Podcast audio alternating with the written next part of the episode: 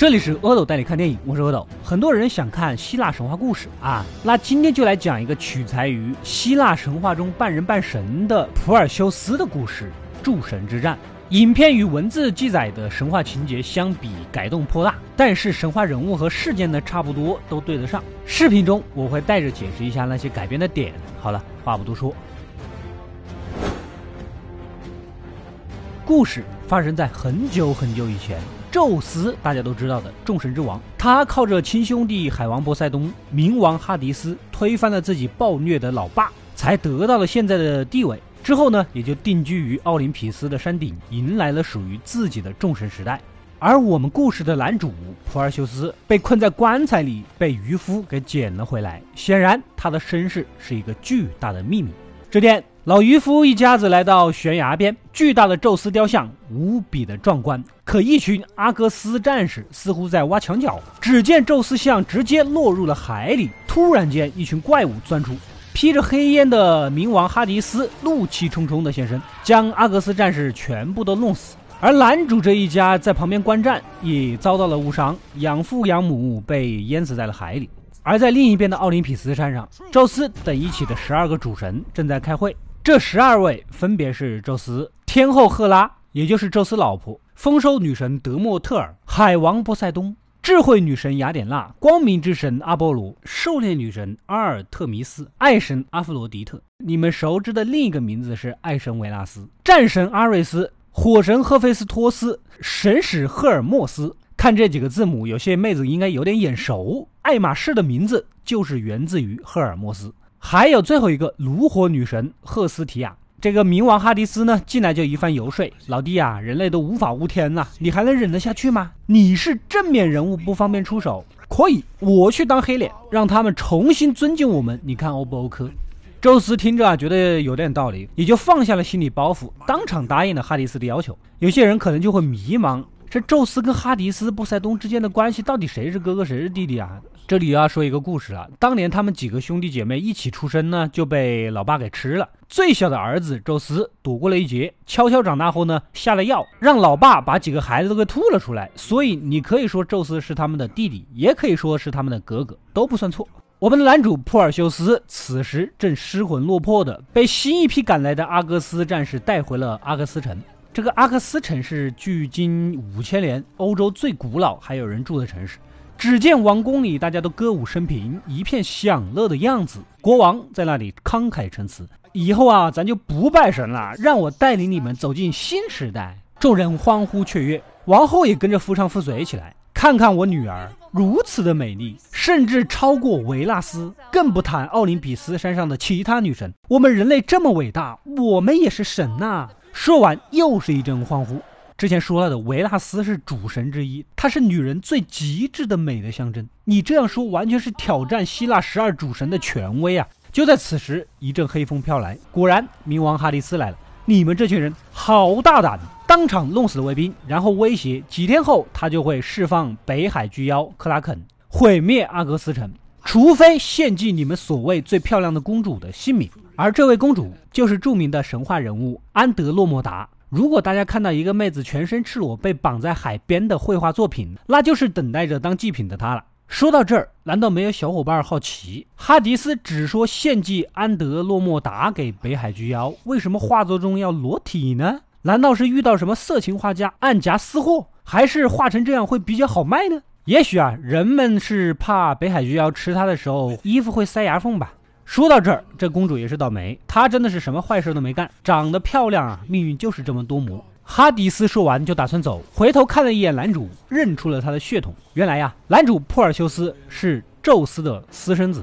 如此一来，男主就被关进了大牢。国王知道他是宙斯儿子，你得来帮我呀。但是珀尔修斯很冤，他今天才知道他自己的身世。这个时候，一个叫厄俄斯的女神来到牢里。其实说厄俄斯，你们应该是记不住的，它对应的罗马名字叫做欧若拉。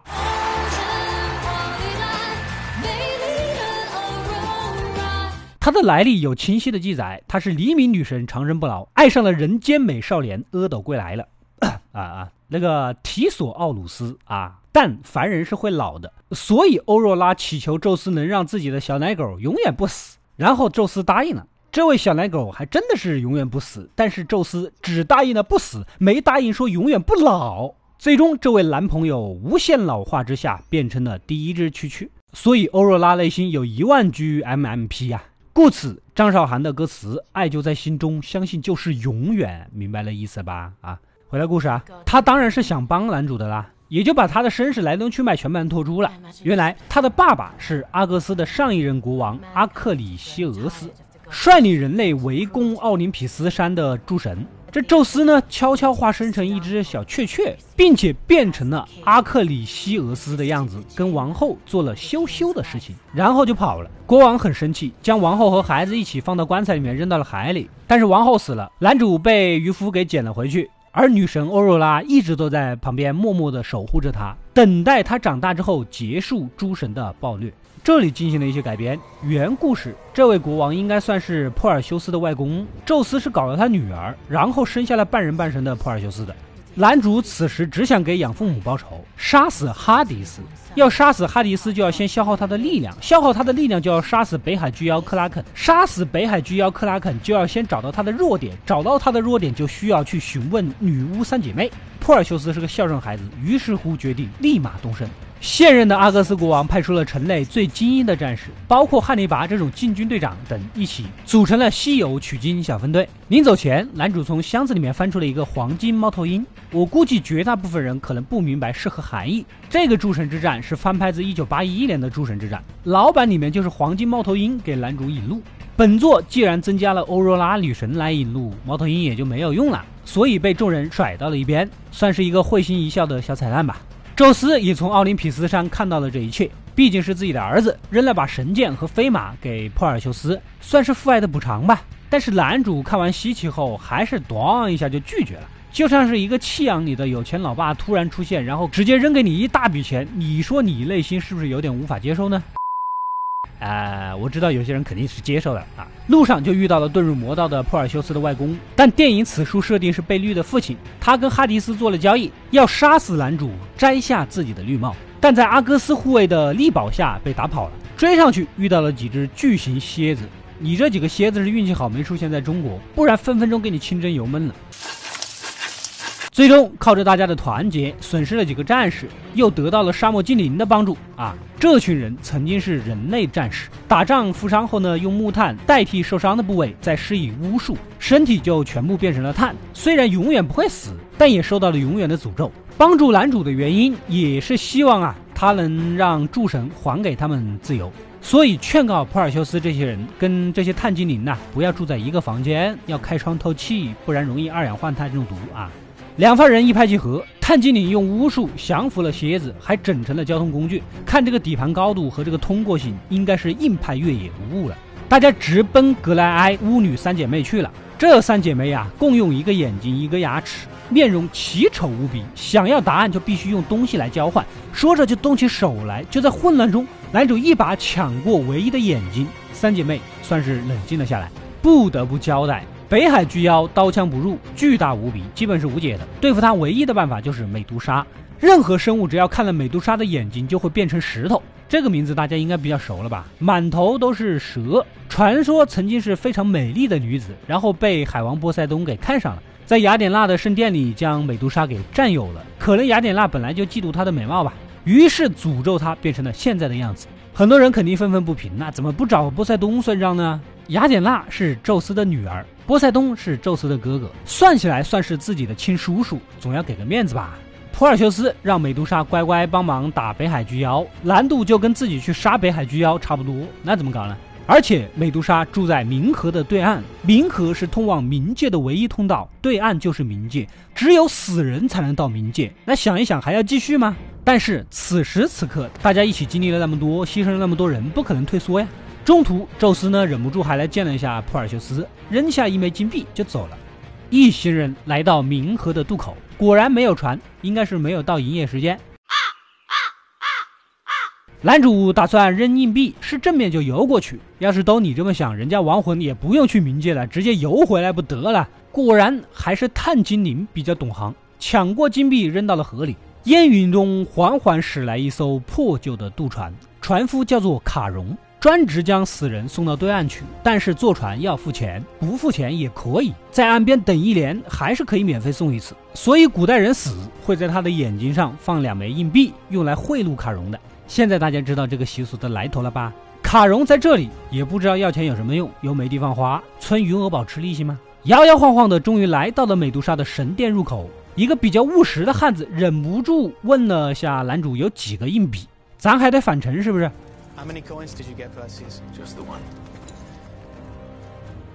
只可惜得到的答案让人很失望啊！来到这个遗弃的神殿，美杜莎果然出现了。就算明知道不能看对方的眼睛，但是本能驱使啊，外加几个队友为了救男主，全都被神出鬼没的美杜莎给弄死了。珀尔修斯无意间发现盾牌的反射可以不受影响。直接看准时机，闭上眼，回头就是一剑天外飞仙，将毫无防备的美杜莎给杀死。把头装好走出来，女神欧若拉正在外面等。由于她是女的，不会被石化，但也不能进入神殿。就在此时，绿帽老爸又跳了出来，将欧若拉给杀死了。这一下，男主的查克拉爆发了。他喜欢这个妹子很久了，就差私定终身了。立马抄起宙斯给的神剑，干死了对方。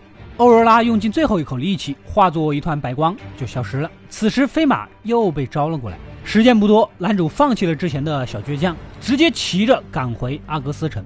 这边的人民已经暴动了，嚷嚷着要献祭公主。众人冲入王宫，将公主绑到了城楼上。远处的北海巨妖克拉肯也渐渐的靠近。其实释放北海巨妖是冥王哈迪斯的小伎俩。宙斯、哈迪斯、波塞冬三人曾经一起反抗父亲为首的泰坦族。战胜之后呢，抽签分配领地，哈迪斯抽到了冥界，波塞冬抽到了海洋，宙斯自然是掌管天空，所以哈迪斯一直都不乐意呀。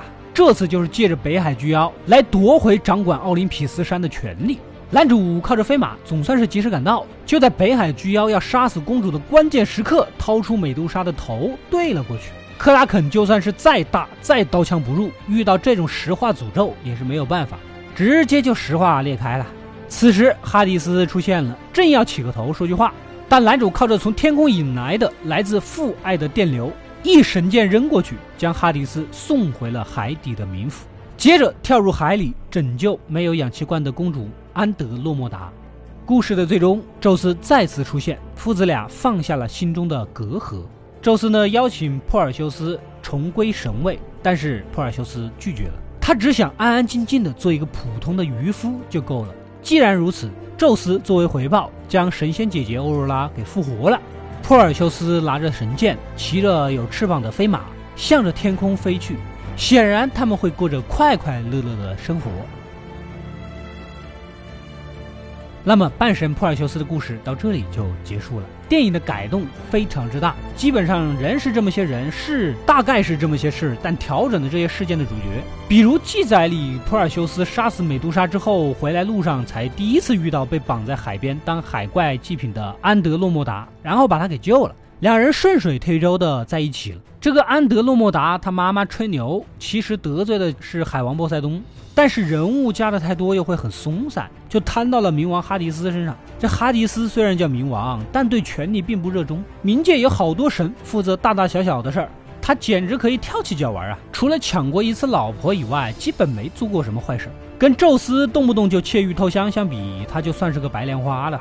罗马神话是在希腊神话的基础上做了一系列的小改动，变化并没有那么大，所以希腊神话、罗马神话基本可以归为一类。而希腊罗马神话用我们现在文明世界的眼光去看，简直可以说是一部混乱的、充满矛盾、嫉妒、战争、反抗、乱性的狗血剧啊！但正是这么乱来，而生育出了众多后代神，神跟神，神又跟人继续繁衍。最终，整个大陆每一片土地都有一个保护神或者精灵，形成了一个完善的影响人类精神生活的神职体系。从这一点上看，似乎这种乱来又有了一定的正当性。而这一系列荒诞的行为也很像我们人类自己。你觉得人类存在的意义是什么呢？建设、创造、思考、留下文明、留下足迹？我想都不是。人类存在最大的意义就是继续延续人类。如果大家还想继续了解希腊神话故事的话，就留言告诉我吧。